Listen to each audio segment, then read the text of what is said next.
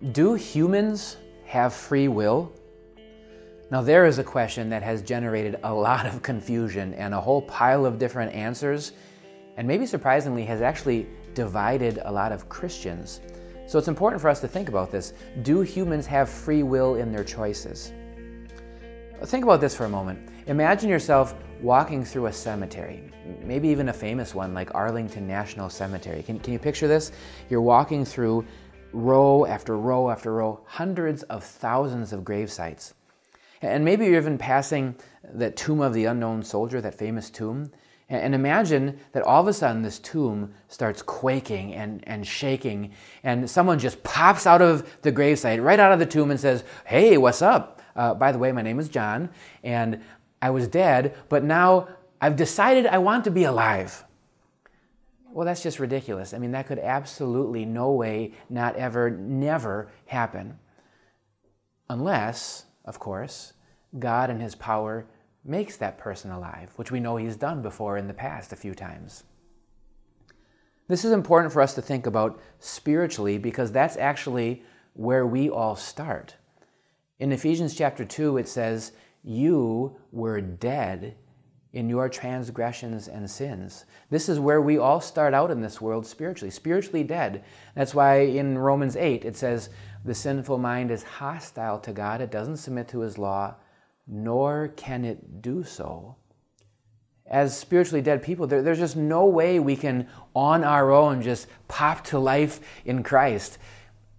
Unless, of course, God in His power makes us alive. And you know what? That's actually what Ephesians 2 says. After it says, You were dead in your transgressions and sins, it goes on to say, But God, who is rich in mercy, made us alive with Christ. It's God's power that gives us a new life in Jesus to live according to God's will. So, this is now true that there's this duality going on for every believer in the world you are at the same time both saint and sinner. That you have this, this inner nature that, that wants to oppose God, a will that wants to do what's wrong, and that's a fight. And that's why every day we still do wrong things, as God would say, sins all the time. I'm still a sinner.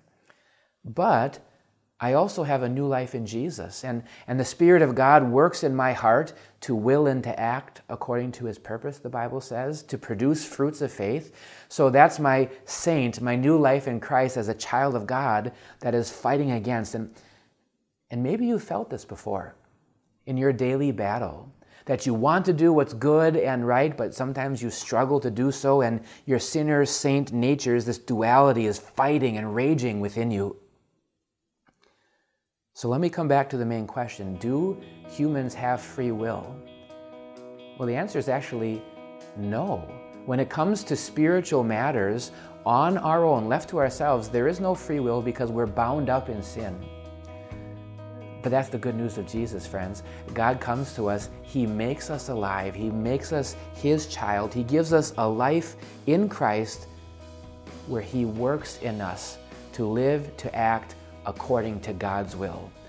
And thanks be to Jesus for that new, renewed will in Him.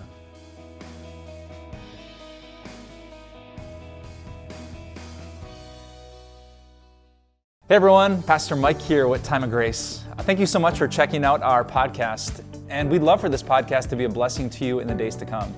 So if you could share this podcast, subscribe so that every episode ends up in your feed, or just leave us a review. We would love more and more people to hear this message so that their lives can be surrounded and blessed by the grace of God. Thanks again, and have a wonderful day.